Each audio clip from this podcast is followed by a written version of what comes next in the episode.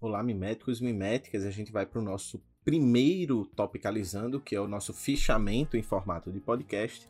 E a gente vai abordar um livro que para mim é muito especial, porque foi o livro que começou a minha trajetória nas pesquisas e nos estudos da teoria crítica. Eu já estudava bastante coisa do marxismo é, antes, mas eu estava meio perdido de que objeto estudar dentro do mundo da universidade e com a ajuda de um professor, Felipe Campelo, do Departamento de Filosofia, eu conheci é, Axel Honneth. É, eu já tinha lido autores da teoria crítica da Escola de Frankfurt, é, mas foi através da leitura do, desse livro de Axel Honneth, que é o Luta por Reconhecimento, a Gramática Moral dos Conflitos Sociais, que eu comecei a me interessar pelo debate contemporâneo da teoria crítica, principalmente sobre a questão do sofrimento, né? tanto do sofrimento social enquanto uma patologia social, tanto do sofrimento subjetivo, né? do sofrimento mental do indivíduo, por assim dizer. Né? Honneth pa parte e, e de, de várias consequências dessa ideia de sofrimento de patologia social que está em toda a tradição da escola de Frankfurt e vai desenvolver abrindo um debate muito muito intenso, muito instigante hoje que, que atravessa vários autores como Judith Butler, Nancy Fraser, é, Vladimir Safatli, Christian Dunker, Nelson da Silva Júnior, enfim, toda uma galera que está debatendo a questão da subjetividade, do sofrimento e da qual esse conceito e a teoria do reconhecimento foram fundamentais para estruturar conceitualmente todo esse debate. É, então, esse livro é especial porque, apesar de Honneth não ser um autor da moda, apesar do seu livro não ser muito interessante no sentido de uma escrita muito poética, tal, é um livro muito sistemático, é um autor bastante sistemático na sua forma de escrita. É, foi o livro que me encheu aos olhos para um objeto de estudo que eu me apaixonei por estudar, né? Obviamente tinha questões subjetivas aí que a gente nunca sabe exatamente por que a gente escolheu algo, mas e por que algo nos tocou. Mas a questão é que foi através desse livro que eu comecei essa trajetória.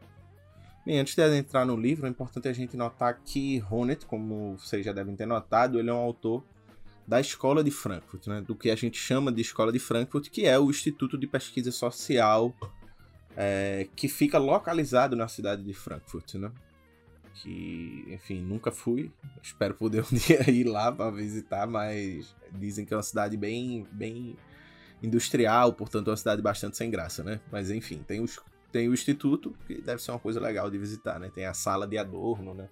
É, fica na calçada, no, mostrando onde, onde era o instituto, que depois foi destruído pelos nazistas, né? e, e destruído também pelos conflitos da guerra. Né? Bem, Honneth, portanto, ele faz parte de uma terceira geração da escola de Frankfurt. A primeira geração é a geração mais conhecida por todo mundo, aqui Olavo de Carvalho e, e, Companhia Limitada fica chamando de que são satanistas, não sei o que, né? Mas são, são a geração mais famosa, né? E a primeira que funda, né? todo o projeto teórico da teoria crítica, né? Adorno, Horkheimer, é, Eric Fromm, Walter Benjamin e, e outros autores muito importantes né, da, dessa primeira geração formaram esse projeto teórico, principalmente um projeto de crítica da razão e do que eles chamam de fundação de uma teoria crítica, né?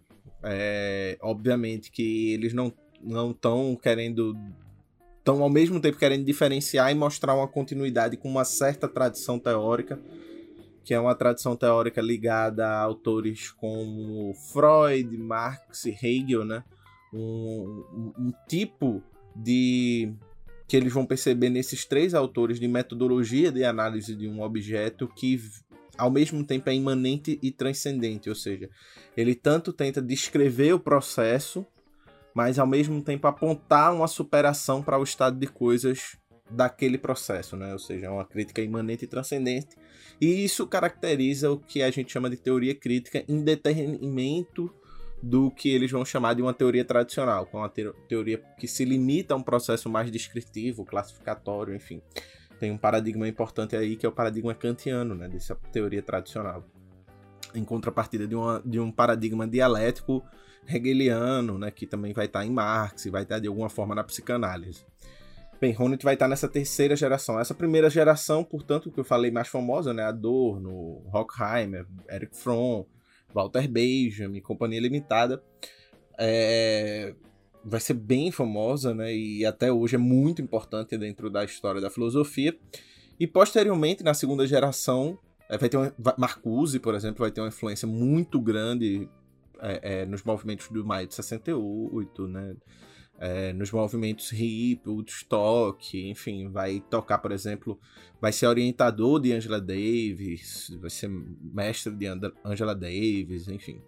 É, então, Angela Davis tem uma grande influência do projeto da teoria crítica frankfurtiana. Pois bem, né, na segunda geração vem um autor que é muito importante e que de alguma forma vai mudar, né? Vai fazer uma crítica, né? Isso é uma característica da escola de Frankfurt, né? Esse processo de autocrítica interno ao seu próprio projeto. Habermas vai fazer uma crítica para tentar aprimorar esse projeto de crítica da razão é, e de diagnóstico do tempo, né? Que a primeira geração vai tentar fazer. Só que ele vai fazer também uma guinada, né? Uma guinada em direção ao kantismo, né? Vai tentar trazer de volta um projeto kantiano. E por isso Habermas vai se distanciar um bocado dessa primeira geração, ainda que tenha sido discípulo de Adorno. Né? Então Habermas vai ser um autor que tem uma longevidade muito grande, ele ainda está vivo com mais de 90 anos acabou de lançar um livro com mais de mil páginas, ou seja, mais de 90 anos, e Habermas continua trabalhando incessantemente, né, para desespero de quem estuda Habermas, né, porque cara com 92 anos vai e lança um livro de mais de mil páginas sobre questão da religião, do pensamento religioso no mundo. É, então, Habermas é um autor que por muito tempo, e por isso ele não pode ser negligenciado, apesar das divergências muito grandes que há dentro da teoria crítica com Habermas, pela importância que ele tem por estar há tanto tempo dentro do debate público e dentro do debate filosófico contemporâneo. Né?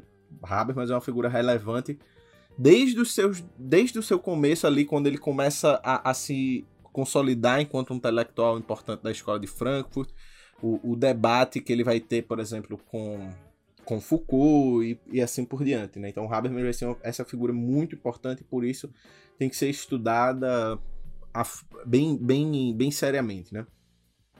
Axel Honneth vai ser, portanto, discípulo de Habermas, né? Axel Honneth vai ser orientando de Habermas e vai, dentro dessa tradição, tentar apontar limites e, e problemas dentro do pensamento de Habermas e tentar voltar à escola de Frankfurt para não mais para o kantismo de Habermas, mas para um pensamento mais próximo de Hegel. Né? Axel Honneth vai ser um um hegeliano, fundamentalmente. Né? Enquanto, por assim dizer, Adorno, é, Benjamin são, são mais próximos do freudo-marxismo, né? dessa conexão entre marxismo e psicanálise. Habermas vai ser mais próximo do kantismo, né? e é um ponto fora da curva da teoria crítica, por assim dizer. E Honneth vai ser mais próximo do hegelianismo, né? para ficar uma coisa mais esquemática para a gente aqui. Bem, nesse sentido, Honneth vai tentar reformular um projeto teórico que é o que Honneth vai estar chamando de uma reconstrução normativa. Ou seja, ele vai tentar reconstruir o método da teoria crítica para poder fazer um diagnóstico mais preciso do tempo presente. Para isso, Honneth vai retornar a alguns textos de Hegel que, que são textos muito pouco trabalhados dentro dos círculos filosóficos mais gerais, né? Que são os escritos de juventude de Hegel, os escritos de Jena, né? Ou Jena, que é uma cidade na Alemanha onde Hegel passou boa parte de sua juventude e, e, e, e produziu alguns textos antes de, das suas grandes produções de, de, de, maturidade, por assim dizer, se a gente quiser fazer esse corte. É como a fenomenologia, a filosofia do direito, que é uma obra já de velhice, enfim.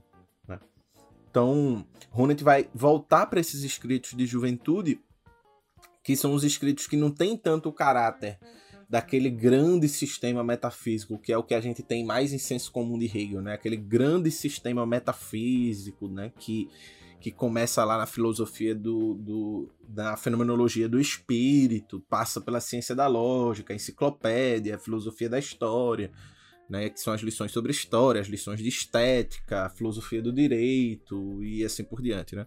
Então, nesses escritos de juventude, Axel Honneth vai perceber que tem um conceito que também está na fenomenologia do espírito, e, portanto, um conceito muito importante, que é o conceito de reconhecimento. E ele vai trazer de volta esse conceito de reconhecimento para pensar como, como uma gramática né, moral como, como é o subtítulo do livro, Luta por Reconhecimento, uma gramática moral dos conflitos sociais. Ou seja, é, é óbvio que existem muitas injustiças no mundo, e mas nem sempre essas injustiças são traduzidas em lutas. Né? Às vezes a gente. E, e, no Brasil a gente vê muito essa reclamação por parte de algumas pessoas, né? Por, por vezes uma certa apatia, né? O, porque as pessoas não estão indo para as ruas e estão quebrando tudo, e estão lutando, e estão se revoltando, etc. Ronet vai fazer essa questão, né? O que motiva as pessoas a lutarem?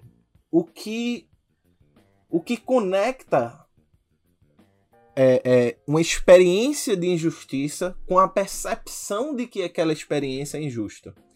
Porque, em última instância, o ponto de start né, para que a gente lute por algo é, é, é, é algo que a gente experiencia passar a ser experienciado enquanto uma injustiça.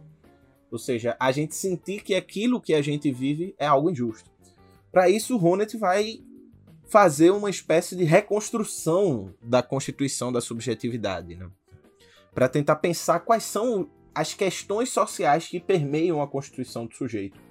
Né? E, e, Luta por Reconhecimento é, é, o livro que vai fazer essa trajetória, primeiramente. Né? Ele é lançado em 1992. Né?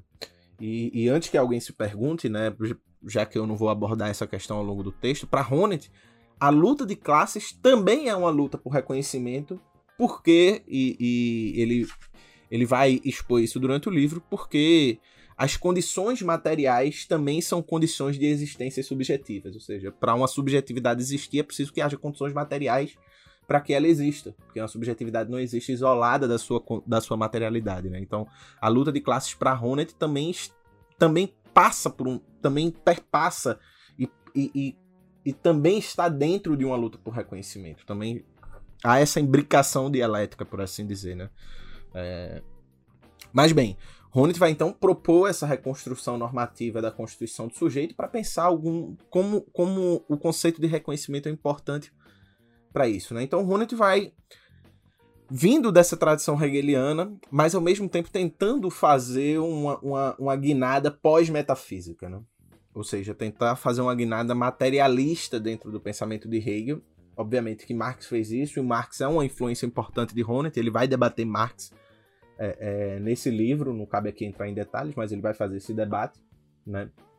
Mas ele, ele precisa dar uma fundamentação materialista a essa constituição da subjetividade, e para isso ele vai recorrer a duas fontes importantes, que é o psicólogo social dos Estados Unidos, né? O Georg Herbert Mead, né? Que, que é um, um psicólogo do pragmatismo e da psicologia social, e Mid vai perceber que a constituição do eu ela passa por três esferas. Coincidentemente, homologamente, é, cada um à sua maneira, Hegel também vai dizer que a constituição da subjetividade passa por três esferas. E, e essas esferas, Ronet vai manter essa estrutura tríade e vai chamar de esferas de, do reconhecimento. Por quê? Porque o ponto de partida para Ronet é que e é um ponto de partida que está em Marx, está em Hegel, está em Freud, cada um à sua maneira, tá? Tá na, nas três grandes bases teóricas da teoria crítica, que é a percepção de que o eu, de que isso que a gente entende por nossa subjetividade, não é algo dado a priori. Ou seja, não é algo que a gente nasce e já nasce com um euzinho pronto que vai só se desenvolvendo, né, se desdobrando como, como aquela coisa, né, de conhecer seu interior para ver quem é você mesmo, né, internamente. Isso não existe, né? O que existe para essa tradição dialética é que o eu é uma construção social. Né? A gente constrói socialmente o eu, ainda que a gente possua uma habilidade de individuação, né? uma potência, uma latência de individuação, né? de, de, singular, de formas singulares de, de narrar nós mesmos. Né? O que faz com que a gente se diferencie um dos outros. Né? É, ou seja, o eu, portanto, Ronet vai dizer que é um eu prático. Né? Um eu que se constitui nas dimensões sociais do mundo. Ou seja, não há um eu a priori, há um eu que se desdobra. O eu é um devir que se desdobra no mundo a partir de relações sociais. E por que a partir de relações sociais? Vejam, o pressuposto é o seguinte, né? A gente vive no mundo e, por exemplo, é, a gente enxerga que sacrifícios humanos, por exemplo, na nossa sociedade ocidental, sacrifício humano, sacrificar um humano não é algo legal. Em outras culturas, em outros tempos históricos, o sacrifício humano era algo normal e até bem visto pelas pessoas, ou seja, há uma mudança de percepção. Seja, há uma mudança de como um fenômeno é visto. E a gente, enfim, uma pessoa não achava naquela época intrinsecamente que aquilo era bom ou mal, uma construção da qual a gente é ensinado a esferas sociais que vai nos passando um conjunto de crenças, valores, hábitos, forma de falar, forma de se comportar, formas de se comportar que tem a ver inclusive com ambientes específicos, por exemplo, a gente não se comporta da mesma forma num ambiente, sei lá, num, num seminário numa universidade e no estádio de futebol. A gente, a gente se comporta de forma diferente. Né? Ou então, por exemplo, né, quando Lukács fala da diferença da tragédia grega para o romance tradicional, para o romance moderno, Lukács fala né, que a tragédia grega tem um foco muito grande, onde o eu é um eu muito pequeno, né, muito pequeno, porque justamente a ideia de indivíduo é uma ideia que vai ser muito o sujeito na antiguidade não é um sujeito subjetivado dentro de uma lógica do indivíduo, diferentemente do eu moderno, o romance moderno mostra isso. Por exemplo, na tragédia grega, é, o, o Édipo, né, por exemplo, ele, ele, o oráculo vai dizer que ele vai, vai dizer ao pai de Édipo que é, o filho vai se casar com a mãe, vai matar o pai e vai se tornar rei, né? É, o pai vai tentar fazer de tudo para fugir do seu destino, mas é como uma espécie de cosmologia. Você, por mais que tente se livrar daquele destino, aquele destino retorna. Ou seja, o poder do indivíduo é muito pequeno. O indivíduo ele praticamente não tem agência. Não existe a, a questão do indivíduo né, na tragédia grega. Né? A, a, a, por isso que ela é uma tragédia, né? Ou seja, o indivíduo ele caminha tragicamente para o seu destino, né? Para o destino que o cosmos lhe, lhe, lhe, lhe imputa. Já o romance moderno, né, como coloca Shakespeare, ele a questão do indivíduo está muito dada, né? Ou seja, o indivíduo, por exemplo, Shakespeare, né, que eu acabei de falar, né, Romeu e Julieta, né? A família, a moral, o costume da época impunha que eles não iam se casar, mas os dois jovens vão lá e vão lutar contra tudo e todos para a realização de algo que eles querem profundamente. Ou seja, é a subversão da ideia de que uma lei exterior, seja ela o cosmos, seja ela a sociedade, seja ela o que for, não pode imputar ao sujeito um desejo específico.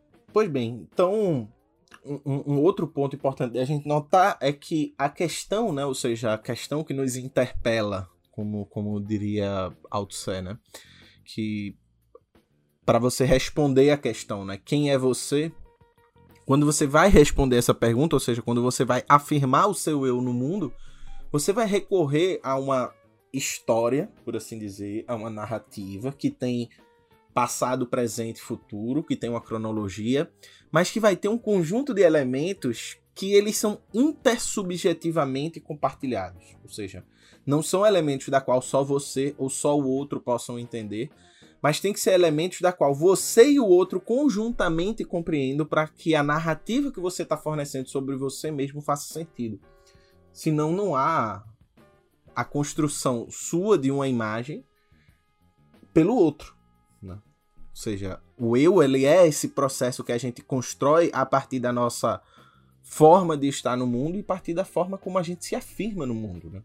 E essa afirmação depende de uma compreensão do outro também, né? Por isso que de alguma forma vai ter aquela famosa frase, né? O inferno são os outros, né? Porque é, é através do outro que a gente se constitui imageticamente para nós mesmos e para a sociedade, né? Isso é o processo de reconhecimento.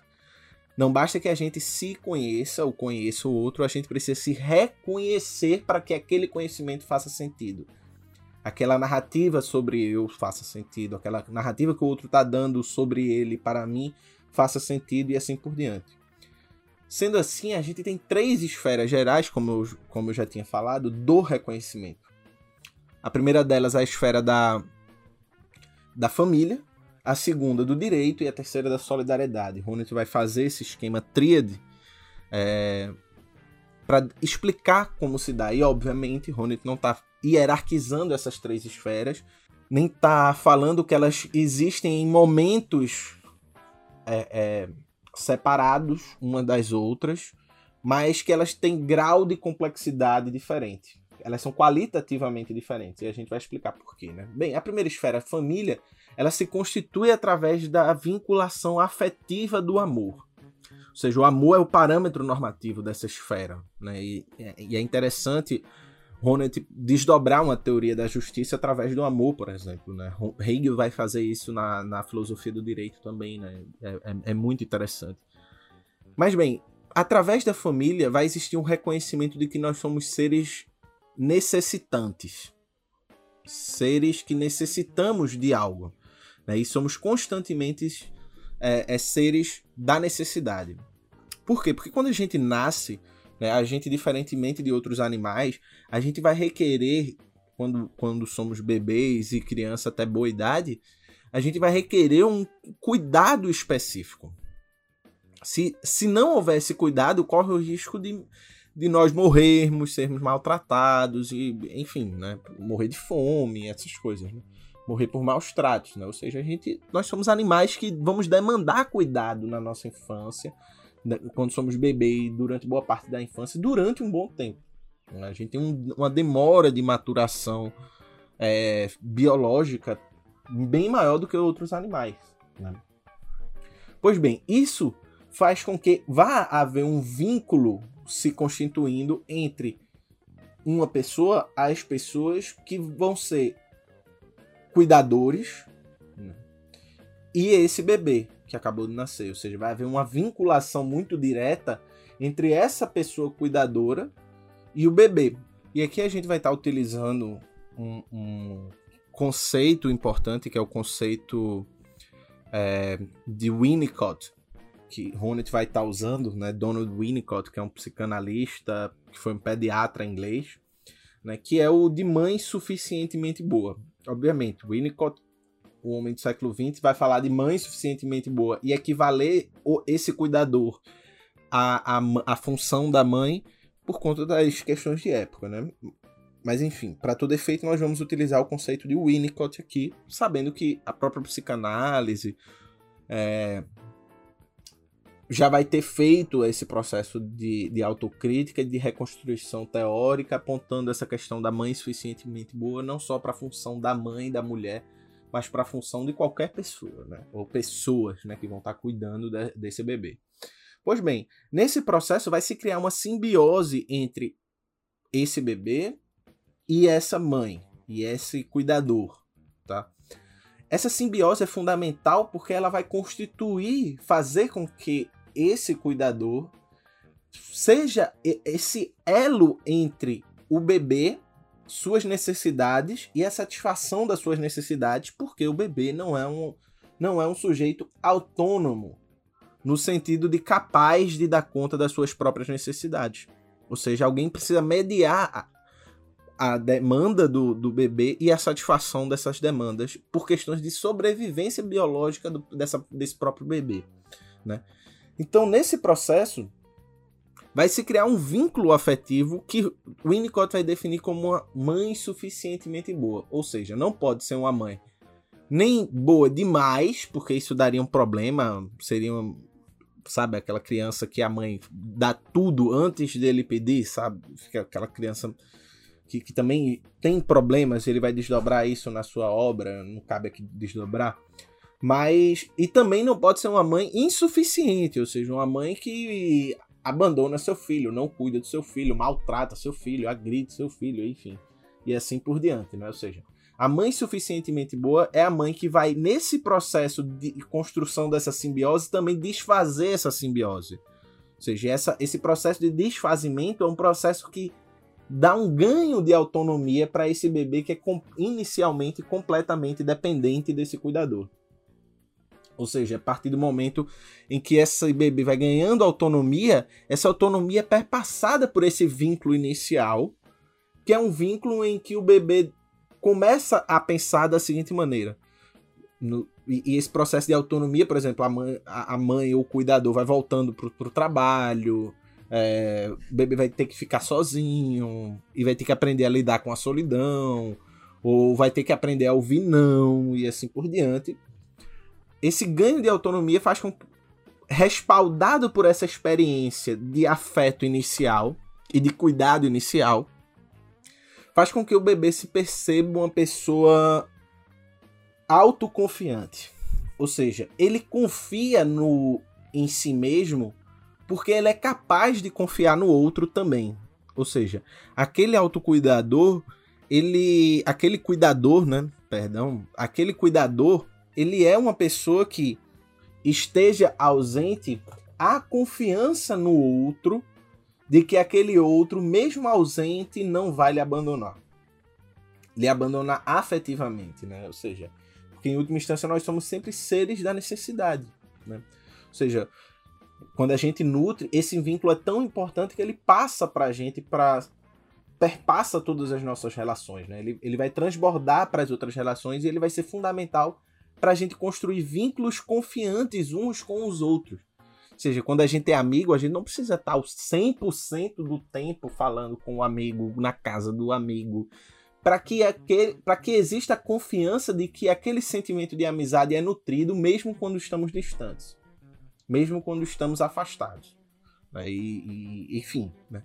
esse vínculo é muito fundamental, né? um vínculo de confiança no outro, de como nós vamos aprendendo a confiar no outro. Né? Afinal de contas, nós, para viver em sociedade, passa pela construção de um vínculo ético que, segundo Hegel e segundo Honneth, é um vínculo fundado também num vínculo afetivo da confiança. Né?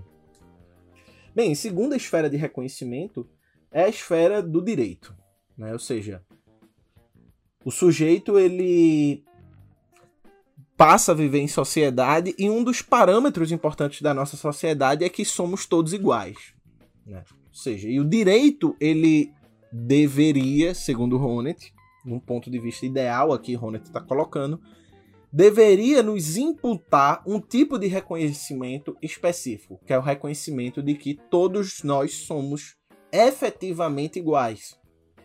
Ou seja, é o reconhecimento não de uma, de uma figura específica, mas é um reconhecimento genérico, de um outro genérico, de um outro abstrato, que é esse outro universal.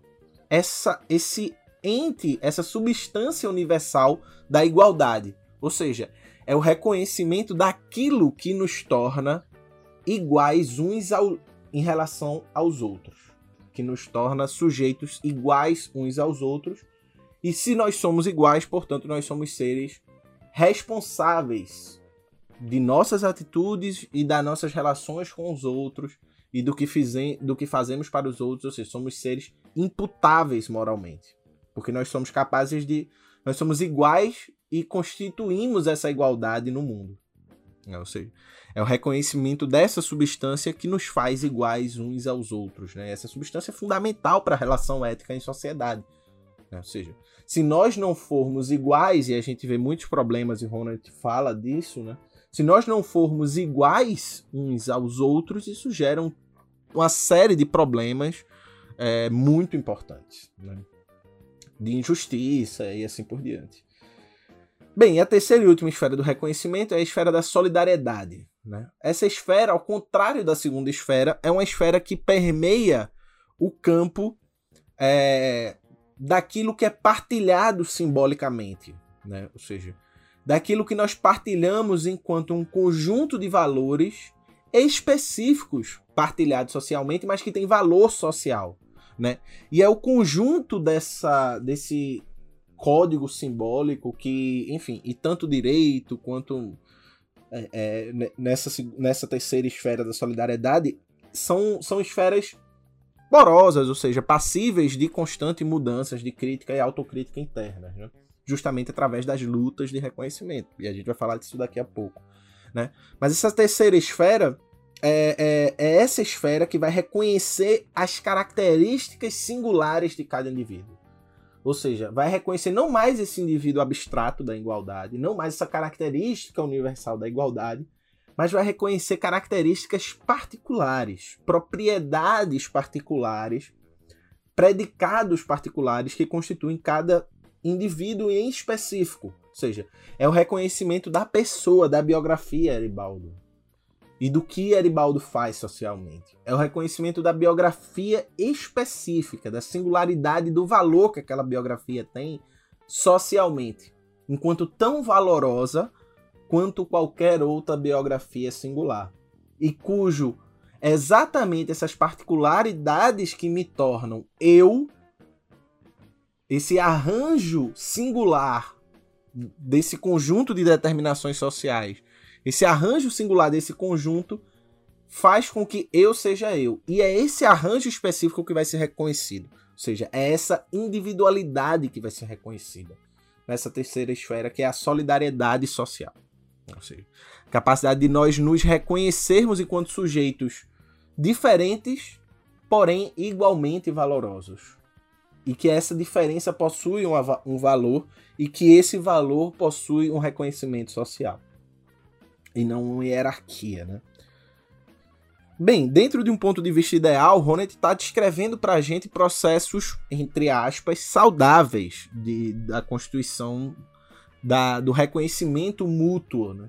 E esse reconhecimento ele perpassa algo que é importante para Hornet, que é um potencial, veja, um potencial de reciprocidade. Ou seja, esse, esse tipo de relação, porque é uma relação, ele é uma relação de um equilíbrio tenso, mas esse equilíbrio tenso que muitas vezes se se coloca como um desequilíbrio, mas esse desequilíbrio tenso ele é permeado por uma tentativa constante de equilíbrio, de que os sujeitos em reconhecimento busquem uma reciprocidade mútua, certo? E veja, é quando nós conseguimos, e aqui vem o, o ponto do diagnóstico hegeliano de Honneth, né? É quando que ele, que ele vai elaborar um método, por assim dizer, em negativo, né? Ou seja, é quando os sujeitos se percebem enquanto sujeitos não reconhecidos, é quando há, na linguagem de Honneth, déficits de reconhecimento que os sujeitos podem partir para para questões de lutar por esse reconhecimento que está sendo negado, né? Então, se a primeira esfera, como eu falei, desenvolve a autoconfiança, a esfera do direito, por exemplo, vai desenvolver o autorrespeito. E a terceira esfera da solidariedade vai desenvolver a autoestima. Quando nós. E isso é fundamental para que a gente desenvolva uma subjetividade socialmente, não do ponto de vista psicanalítico, mas socialmente saudável, não no sentido médico, clínico, mas no sentido social do termo. E aí, déficits de reconhecimento vão gerar déficits de confiança, déficits de respeito, o racismo, o que é o racismo, segundo Honneth, por exemplo, é um déficit de, de reconhecimento de que todos os sujeitos são iguais. Né? E também é um déficit de reconhecimento de que aquele grupo social específico possui um conjunto de características importantes que são características individuais e que são tão valorosas quanto todas as demais e, portanto, merecem ser estimadas socialmente. Ou seja, é, uma, é um duplo déficit de reconhecimento. Esse déficit de reconhecimento, se ele for elaborado socialmente, e para Ronet aqui os movimentos sociais são termômetros dessa, dessas injustiças sociais, esses movimentos sociais eles produzem articulações linguísticas capazes de fazer com que os sujeitos que experienciem tal, tal processo social de déficit de reconhecimento possam articular essa experiência de modo a percebê-las não só individualmente, mas coletivamente como algo injusto e, portanto, passível de ser transformado. Nesse processo vai surgir algo importante para a teoria do reconhecimento de Honneth, que é a construção de uma contracultura do reconhecimento. Ou seja, os movimentos sociais para Honneth, eles são um termômetro das injustiças, porque em última instância eles estão construindo, costurando em paralelo a essa gramática que por vezes é, é injusta, né? é, eles estão costurando em paralelo uma outra gramática que não é completamente apartada desta, desta primeira, por assim dizer, para a gente a fins didáticos, não é completamente apartada desta, mas ela é diferente porque ela tem um nível ético de relação superior. E ela é capaz de através do conflito e da luta. Conflito para Hornet não tem uma conotação negativa. Ele tem uma conotação de uma tentativa de transformação de vínculos éticos para vínculos éticos mais justos, né? mais, mais justos, mais emancipatórios. E é justamente através desse processo de conflito que vai nos apontando que algo precisa ser transformado e ao mesmo tempo algo já está em transformação. Né? Ou seja, essa dupla camada. Né? Ou seja, a partir disso, Honneth vai elaborando essa teoria das indicações das injustiças, mas também Honneth vai elaborando uma teoria das, do sofrimento social. Né? Porque para Honneth, esses déficits de reconhecimento, eles também nos, nos legam aos sujeitos uma carga psíquica passível de, de fazer com que as pessoas sofram. Né? Passível de, por exemplo, uma pessoa, uma, uma pessoa trans. É, então você tem, por exemplo, o debate da, da, da solidão das pessoas trans, né? que é, é, não tem relacionamento, são tidas como como objetos sexuais, de fantasias, mas não são legadas como pessoas passíveis de afeto e assim por diante. Isso também passa, por exemplo, contra a questão da solidão da mulher negra, em detrimento da mulher branca, que é vista como uma mulher para receber afeto e outra como um objeto sexual e assim por diante. Isso possui para Ronet também, expõe uma injustiça estrutural, mas também dá ao sujeito uma carga psíquica de sofrimento que, que, se, que pode se converter em sintomas de sofrimento psíquico. Né? Ou seja, Ronet abre a possibilidade, ele não desenvolve completamente, mas ele abre a possibilidade de a gente pensar questões do sofrimento subjetivo através da sua teoria do reconhecimento. E ele também lega, diante disso, uma teoria do que nos motiva a lutar por direitos, por igualdade, por mais liberdade, por justiça e assim por diante. Por isso, uma gramática moral dos conflitos sociais, né? luta por reconhecimento. Bem, a partir disso, um amplo debate, um processo intenso de crítica e autocrítica vai passar por toda a obra de Honneth. Né? Então você vai ver, por exemplo, um texto muito importante que infelizmente ainda não tem em português, que se chama Redistribuição ou Reconhecimento, onde Nancy Fraser vai falar que Honneth possui um déficit econômico, Honneth vai tentar reconstruir sua teoria, é, vai, te vai tentar apontar também alguns pontos onde ele abordou a questão da economia, das condições materiais e assim por diante, dessa relação entre é, lutas de reconhecimento e lutas de redistribuição. Né, vai ter todo um debate que vai ser permeado pela questão econômica, né, onde Ronald vai sofrer críticas e vai assimilar essas críticas, vai chamar Fraser para escrever é, um livro com ele, para ele tentar mudar a sua teoria, aprimorar ela. Você vai ter, por exemplo, também o debate de Honneth com Butler, que está no livro Reificação, que foi num, num seminário né, na Universidade de Berkeley, que é a universidade onde Judith Butler trabalha, então Hunet vai também assimilar. Vai haver uma galera que, a partir disso, desses diagnósticos ronetianos, vai pensar uma crítica do diagnóstico ronetiano. Então, você, por exemplo, tem Safatli falando sobre um reconhecimento antipredicativo, é, sobre uma nova uma, uma nova leitura da teoria do reconhecimento, né, que, que nos aponte um diagnóstico não de déficits de reconhecimento, mas de onde o problema é o próprio reconhecimento.